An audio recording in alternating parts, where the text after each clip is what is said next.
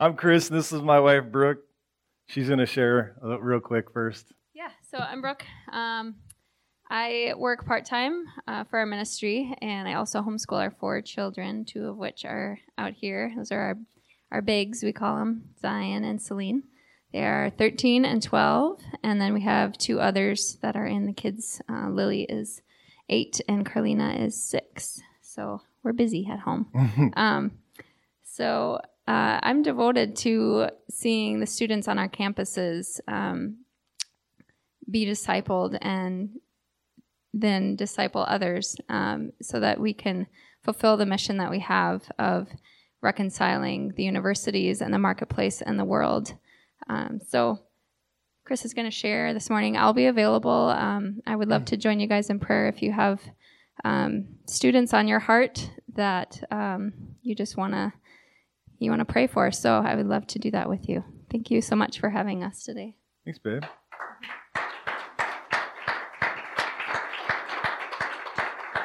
She's got a little crud going on, so you could hear she's trying to grovel through it all. Um, so, yeah, that's picture our fam. Uh, so, my name's Chris. Um, I'm going to give a little tiny bit of history on myself. Um, I typically don't preach on Veterans Day because it's a pretty emotional weekend for me. So I was a veteran. I did 12 years in the Air Force. Um, but previous to that, I was unchurched, right? I never went to church. Nobody ever invited me to church. Um, my parents were in a loveless marriage, um, which eventually led me to um, using drugs, becoming the biggest drug dealer in Burnsville High School, um, finishing up being a, I used to sell Schedule One narcotics during high school. Uh, I would have LSD in my pocket, typically around a thousand tabs, in a tin foil in my pocket, selling them for three dollars. We'd be having, we'd be dropping acid in class. Um, my son thinks it's kind of funny. He's like, "Dad, you did drugs." He's trying not to laugh right now because it's just kind of radical for him to think that I did. Um, and so the doses in my pocket literally carried the, the penalty of 40 years in prison and a million dollars in fines. And so at the end of my high school career, I, I was short one credit, and I was like, I actually prayed, no, no church experience, but right? So the imprint of God is still on our hearts, whether or not we want it to be there or not. It's still there, conviction's still there. And I said, God, if you graduate me, I'll change my life, I'll quit drugs, and I'll follow you. Um, and so he literally graduated me. One, I don't have time to tell the story, but it was a complete miracle. He graduated me with my class. I did not deserve to be graduated with my class. And so uh, I quit drugs after that. Six months, I went into the United States Air Force. And so I entered basic training in 93. I served as an Air Force uh, security police for 12 years. So my service spanned uh, the Second Gulf War through September 11th into GWOT, the global war on terrorism. I got out uh, shortly after that. Um, but I have harder than usual days on Veterans Day. And sometimes it's, you know, the service to the country um, has deep and painful wounds for us. And so, and sometimes they only show up when we're being celebrated. It's so weird. That's military mindset doesn't make a lot of sense to a lot of civilians, but um, we're such minimalists. You know, we try to minimize everything. You know, like, there's a Scud missile coming to the base. They're like, but lunch is on it in five minutes. And they're like, um, you know, there's an imminent attack, but, you know, sleep eight hours right now, you know, in the tent over here. And so we have this great ability to minimize things, which then doesn't allow us so often to connect with our feelings and things like that. They kind of teach us how to not connect with our feelings. So we get really good at that. And so moments like Friday um, can bring up a lot of feelings, it can bring up a lot of difficulty and a lot of challenge. So if you know a, um, a veteran and they don't really respond, you know, like, you know, you're like, thank you for your service, which is so great, and always do that. If they don't always respond well, just, just accept that too.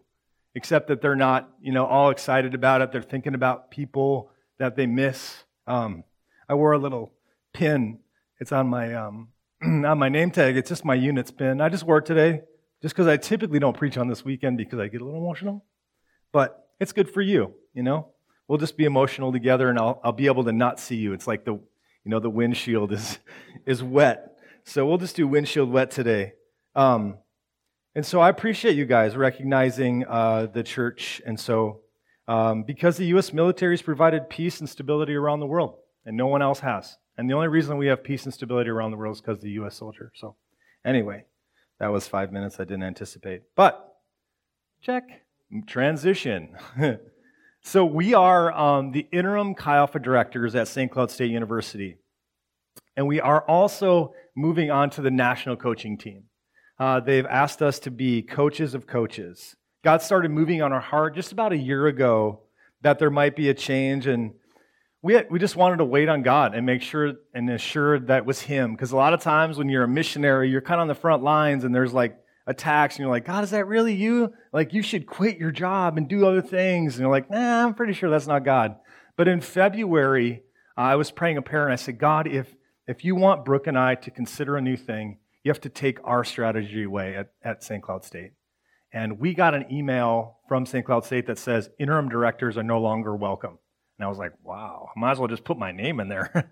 um, so it was sad. It was a difficult moment for us. Um, St. Cloud is definitely making some choices um, different than I would uh, prefer them to make, but I am also not in charge of St. Cloud State.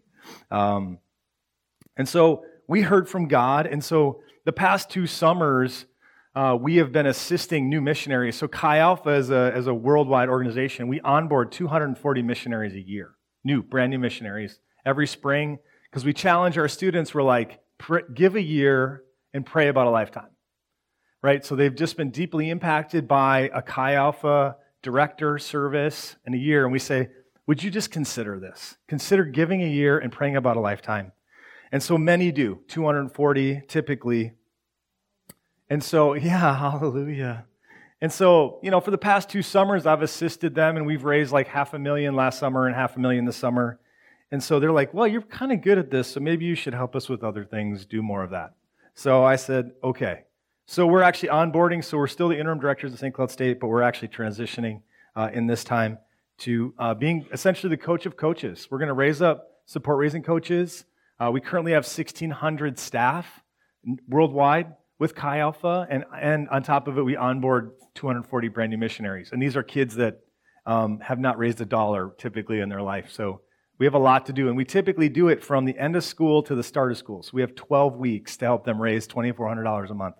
So that's $200 a month if you if you needed help with that.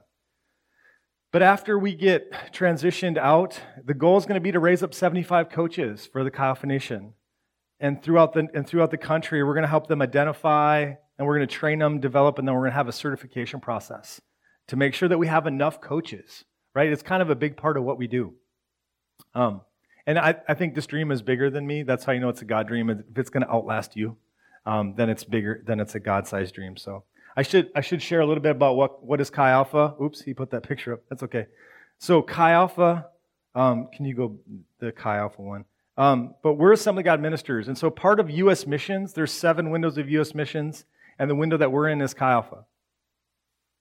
Um, and Chi Alpha exists to, to disciple university students and missionaries to fulfill God's um, global mission for the world. It's a super simple. It's, and so the scripture that we use is 2 Corinthians 5.20. It's where we said we are ambassadors of Christ, as though we're making appeal through us. We beg of you on behalf of Christ, be reconciled to God, right? We want to reconcile people to Christ. That's the goal. Um, so the great, the, there you go. This is the one. Thank you. Um, so how great is the need on our campus, right? We have 20 million students on our campuses right now. 20 million. Um, and this is the stat that keeps missionaries like me up at night. 24% of people find Christ after the age 24. So great job, church. Local churches are killing it. Most people find Christ before the age 24. But if most people that, when we think about it, most people that come to our campuses we're their last opportunity. If they have not found Christ by the time they come to us, there's the chances of them finding Christ is pretty low. And so it weighs heavy on us when people graduate and they don't know the Lord. Um, but that's why we're there, right? Because most of the people that would find Christ on the campus probably wouldn't shade the door of a church. But we're there and give them an opportunity. And we think we're the most strategic mission in the world, mostly because 195 countries. I mean, can you think of a place where 195 countries come to you and they speak your language. Besides the UN, there's no other place. They literally come to our campus speaking English. They can write and they can speak English. 195 countries. Um, one example is Sharif. This guy was a medical student. He was a devout Muslim. He came to the U.S. for exactly one semester for his entire medical degree from Pakistan. Pakistan, if you don't know, is a closed country. There are zero missionaries in any denomination in Pakistan. Zero. I mean, there might be some that kind of trickle over the border, but there are literally no missionaries in Pakistan. Sharif came to everything. Like we had small group, he was there. We did a large group service, worship service, he was there. We would do events, he was there. He would hang out with guys like every night. And so we planted the seeds of the gospel in him because he came to us and spoke our language. Um, and so he has a lot of seeds. I don't know if he, he found Christ, but literally, why St. Cloud? Why when I was there? Why, why God? Only God. Um, and so I'd like to share about changed lives. Um, I did blur the picture partly because as a pastor, it's not always appropriate. Even if they give me permission, it's not appropriate. Um, I mean, I think some of you, if you'd liked us to tell your life story, you probably wouldn't want your face up there. They'd be like, I know a guy, and they know like this. So that's why you see blurred pictures. So this couple, um, I'll just say a guy and a girl, they came to St. Cloud State and they were um, like friends, and then they were dating all through high school, and they were high, high school sweethearts. Came to St. Cloud State and never met the Lord. And so they came, and one of their friends invited them to our worship service because after Chi Alpha, we typically ended around 9 o'clock. They would go play games with, with this couple. And they're like, Well, what are you doing before we play games? And they're like, Well, we do this Chi Alpha thing where we Jesus, worship, whatever. You want to come? And so they invited them. And so, you know, it's funny. Uh, uh, he was the, the guy was on worship team doing rhythm guitar and then the girl was like in the back of the amphitheater and you can just like slowly see her kind of every week she would like move in, move up a row you know she's like oh it's not so scary okay i'll move up a row and then eventually she got connected to our small groups and so we went to a big conference and uh, i was up praying with students there's a thousand students there and you know the, the, the minister was like hey it's not appropriate you know if you're having sex before marriage you know god has moral laws and he has plans for your life and having sex before marriage isn't god's plan and so they came down and they were just broken. They're like, Pastor, we didn't know. And they were just tears. They're just like, nobody ever told us that this wasn't okay. And so I said, Hey, I love you. That's repentance. Good job. And I said, But one of you should sleep on the couch. Because they asked me to marry him in six months. And I said, well, One of you sleep on the couch for the next six months. I said, It's not a public thing. It doesn't have to be about you and me and everybody else. Like, move you to a different place. I said, Just one of you sleep on the couch. And they did that. And so God changed their life. So they gave their life to Christ. They're small group leaders. They're in the world, and nobody's ever challenged them like that before. And so then I married them. Now they have two kids. Uh, I'll tell a little bit more of their story in a minute. Um, there's another picture, and it's a girl. Um, so we were having Chi Alpha in the Atwood. We just do worship, and sometimes people will hear, and then they'll just come. And this girl, she came, and uh, she was in an abusive relationship and uh, she literally just broke up with the guy she was engaged to just that day.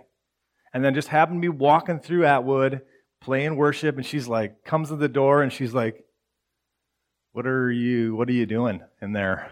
And I was like, Well, we're, we're just a campus organization. We just love Jesus. And I was like, who, who invited you here? And she's like, No one did. And I said, God invited you here. I said, Come on in. Let me introduce you your best friends for the rest of your life. Um, she just actually just got married like a week ago.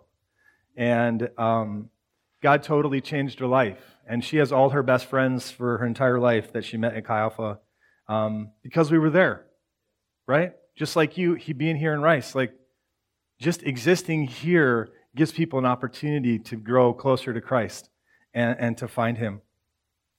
So the next slide is reconciliation. So this down here, so the, the boy and the girl that I talked to, they literally have a small group in Monticello, and it's four other Chi Alpha alumni groups. It's like four other uh, Chi Alpha alumni. So I, I was like, oh, you're moving to Monticello? Oh, you should call so-and-so, and and so-and-so lives there, and so-and-so lives there, and you guys should get together and maybe do a you know, small group or whatever. Because one of my big missions is I want, I want people to do small group into the nursing home. You know, wake up in the morning, put your depends on, and get to small group, you know? play games or whatever, and it's okay if you. It depends. I will too someday, so it's fine. Um, but my mission is like do do do small group into the nursing home all the way until you're dead, and lead others to do the same. And so this couple up here, they got married, and then this is all guys that got saved in my basement anyway. Um, but they were reconciled because we were on the campus, because we gave them an opportunity. And this, this, these two represent hundreds and hundreds of students that have been reconciled over the past 12 years at St. Cloud. And the next one so missionaries need to be coached. So that's part of what we did. Literally, only three people that we coach, that, that we minister to coming out of Chi Alpha go into full time ministry. 97% go into the marketplace. 97%.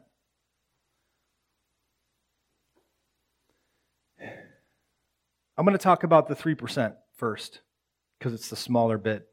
This kid up here, his name's Sam. Um, he's one of the 3%. So it's from California. He attended my small group in my basement. He got saved in my basement. Got, got baptized up here, Long Prairie at Lake Beauty. He graduated four years as a teacher. And then he left here to go do the CMIT training, right? We, we said you know, give a year, pray about a lifetime. He went and did a program for two years. Um, six weeks ago, he stayed in my basement because he's going to Russia. God's called him to the mission field. So, something interesting about Sam is he's a sixth generation disciple out of our Chi Alpha. Sixth generation. So, I led Jared Nordstrom to the Lord. Jared led Jesse Molesky to the Lord. Jesse led Tanner Eidsvog to the Lord. Tanner led Sam to the Lord. And now Sam is going to go to Russia and lead Soviet students to the Lord. All of those people that I just said, that I just shared their names, not one of them is a minister besides me.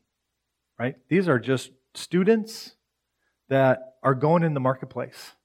Right? They're not they're not vocational pastors like Gene and I and Christy and Brooke. They're just regular people that are going into the marketplace and they're loving people like, like no one else has. And so, how will people hear? And they'll hear when, how will they call on them and whom they've not heard and whom they've not believed, and how will they believe in him and whom they've not heard, and how will they hear unless there's a preacher? Well, preacher can be inter, interspersed with regular human too, right? Someone that shares the gospel. You don't have to be a credentialed minister. You don't have to have reverend in front of your name in order to preach the gospel. You just have to be a faithful discipler, not a pastor, not a missionary, not a missionary coach. Because Matthew 28 19 says this go therefore and make disciples of the nations. This isn't a go therefore pastors, ministers only and make disciples. It says, Go therefore, right? And baptize, baptizing them in the name of the Father, Son, and the Holy Spirit, teaching them to observe all that I have commanded you, and lo, I will always be with you to the end of the age. And so when I prayed for you, I was like, wait a second. The majority of you are the 97%. You are the 97%. There's only 3% represented in here. There's only, this, there's only a couple of us.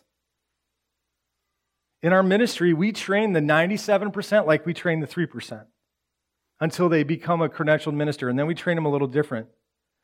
But for us today, I want us to think about the person that brought us to faith. Who was that person? Were they always a pastor? Probably not. Who invited you to this church? Was it somebody you worked with?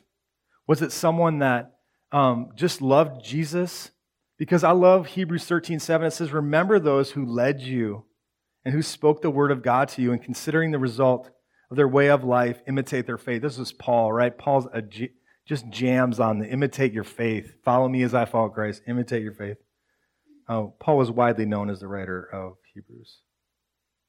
But when I think back, how important is the disciples' lineage to you? When I, when I, wrote, when I, when I said those names, I knew all of those boys. I knew all of them. And look at Sam. But look at all those boys. Guess what? They're all still leading a small group into the nursing home. They're all doing that still. And they've done it every year since then. They've never stopped. That's, that's Jesus' math with the disciples. But to me, it means there's an unstoppable, unstoppable gospel, right? Jared's still leading a small group, and he's done it every single year for the last 12 years. If you heard my sermon last time, last time I was here at the school, I talked about that a little bit more, and I think it's probably up still up online because Gene saves everything forever. So, um, but what what who is that person that brought you to church and brought you to the faith?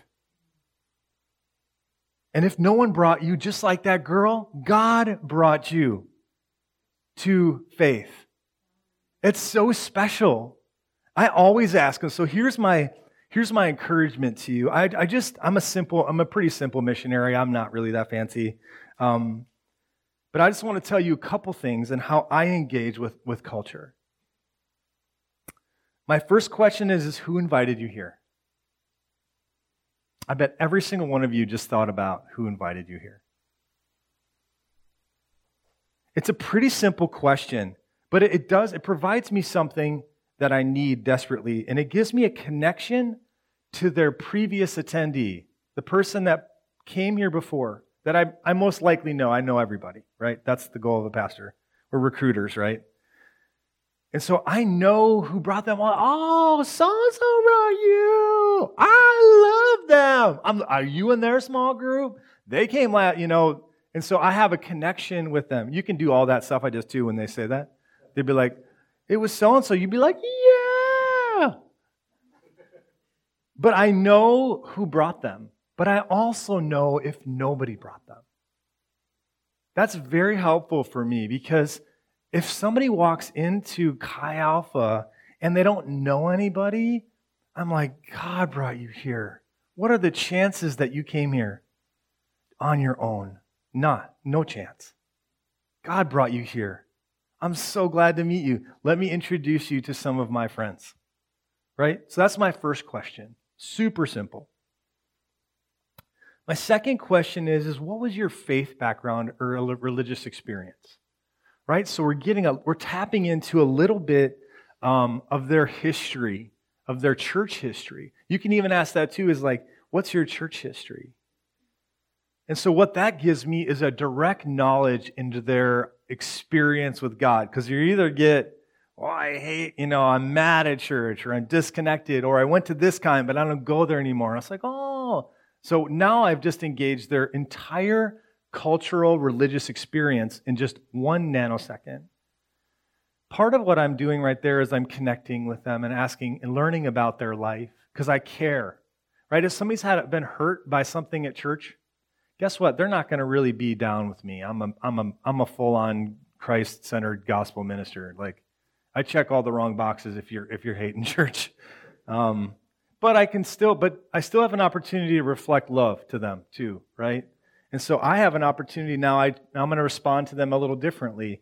Um, if they've come from other, other kind of more, or we'll say orthodox religions, we won't put any specific person in a box, um, but more orthodox systems um, I can speak to that too. We had a young man, um, and this was radical to me. We had a young man come worship in the worship service, and then afterwards, I try to connect with everybody. And I was like, "Bro, what? Tell me your tell me your church history. You know, just got a, I got a couple minutes." He's like, "No." I was like, Nope. I was not really what I asked. I was like, What's your church history? Like, you go to church? Like, you, you, Jesus? He's like, Nope. And I was like, You've never heard the name of Jesus? And he's like, Nope. And I was like, Dude, you're so lucky. This was the greatest first church experience ever. I was like, You are so lucky. This was the greatest day for you. And I don't, he wasn't really that as jazzed as I was. Um, but my question offered me an opportunity to engage with him deep. I mean, the boy had come to college and never heard anything about church and Jesus. But what's funny is that Zach was me. I didn't have any church experience either. So I was like, oh, I'll, you know, I've been a pastor since 07, and now I'm like, wow, that was totally me. I never, wow. Hi, Zach. You really, your name's Chris, but it's really Zach. And so Zach had a great experience, and he had a great opportunity. And so here's my challenge, church, as we close up, is um, someone led you in your faith. Somebody, somebody prayed for you to be here. Somebody did something. God prompted them. They followed through. They asked somebody some questions. They invited somebody to church. Um, so, first, remember them. I like to text people when I think of them that led me in the faith because it was the local church that saved my life. Um, after I got saved, um, the local church parented me. I was, I was so, it was great because I love them. I'm thinking of all of them right now. But there was like four families that had three boys. And so I was like the fourth boy. So they would bring me to Thanksgiving and they would rotate me around. But they would love on me because it was like, it was super easy because they already have four boys. So I was like, man, come over here, give me a hug. But they loved me, right? And what I found is that's kind of radical. Um, a lot of, of my friends, or not all my friends, but some people that I'm in relationship with and growing friendship with, have had a completely different experience in church, um, which was radical to me. And I was like, the church saved my life. I am a, I'm a, I'm a decent, I'm a decent father, you know, because the church, the, the, the dads and the moms and the church raised me. I was discipled by the pastor of the church. And then I became um, called and, and I responded to that call. But someone who led you, somebody did this for you. You're here for a reason. Somebody prayed for you. Somebody invited you to this church. Somebody invited you to their small group. Somebody invited you to something. And if they no one did, then God alone did. And both of those are equally special. But you're the majority. You're the 97%. Man, the vision would be what if all of us were activated properly into ministry? What if we all just asked people two simple questions and invited them to be a part of what we were doing? You might be ministering to the next missionary to go overseas. There's a good chance Sam's going to lose his life. He doesn't think he's special. I think he's really cool. Um, but he's just like all of us, right? They're pulling all the Americans out of Russia right now. Sam's going in December. But you never know. I led Jared Nordstrom, a nurse at the St. Cloud Hospital, to the Lord, and he led Jesse to the Lord. And He led Tanner to the Lord. Sam to the Lord. And who, who knows what Sam who knows what Sam's going to do? But he's willing to give it all. But what about you? No. Who, as the 97%, who, who are you going to talk to? Who are you going to connect with? And then who are they going to connect with? And who are they going to connect with? Because discipleship lineage should be something that's important to us in our lives. God has more people to reach, and, and there's just not enough of us three percenters.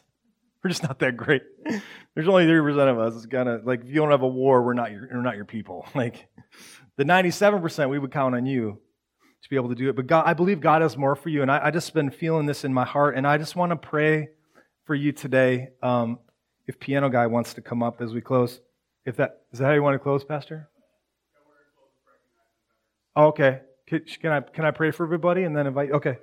Um, I just feel like um, like God's got more for you. And sometimes it's we're scared and we're like, oh, the pastor, he's really good at this. You don't have to be really good at asking people two questions. Like, dude, just tell me about your church history. And if it's bad, just be like, I'm sorry. Come to my church. It doesn't suck like that. Check. It's like praying for people and realizing that they've maybe got hurt, you know, and there's a reason there's distance from God. Um, but it's pretty simple. And these are people that we can work with because guess what? There's people around you that no missionary or pastor will ever get to in your job because God is you. You're the one. You're the one for them. You're the one to reach the person sitting next to you. And whether it's love, but man, being concerned about their history too.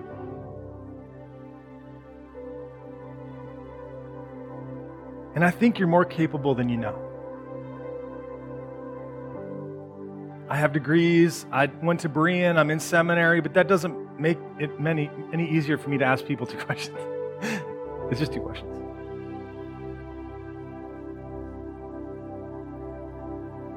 And so I want to pray for us because I think some of you need, Isaiah talks about there's some things that God needs to push out of the way in order for us to connect with people. I think that there's people you've been praying for, and there's like a block.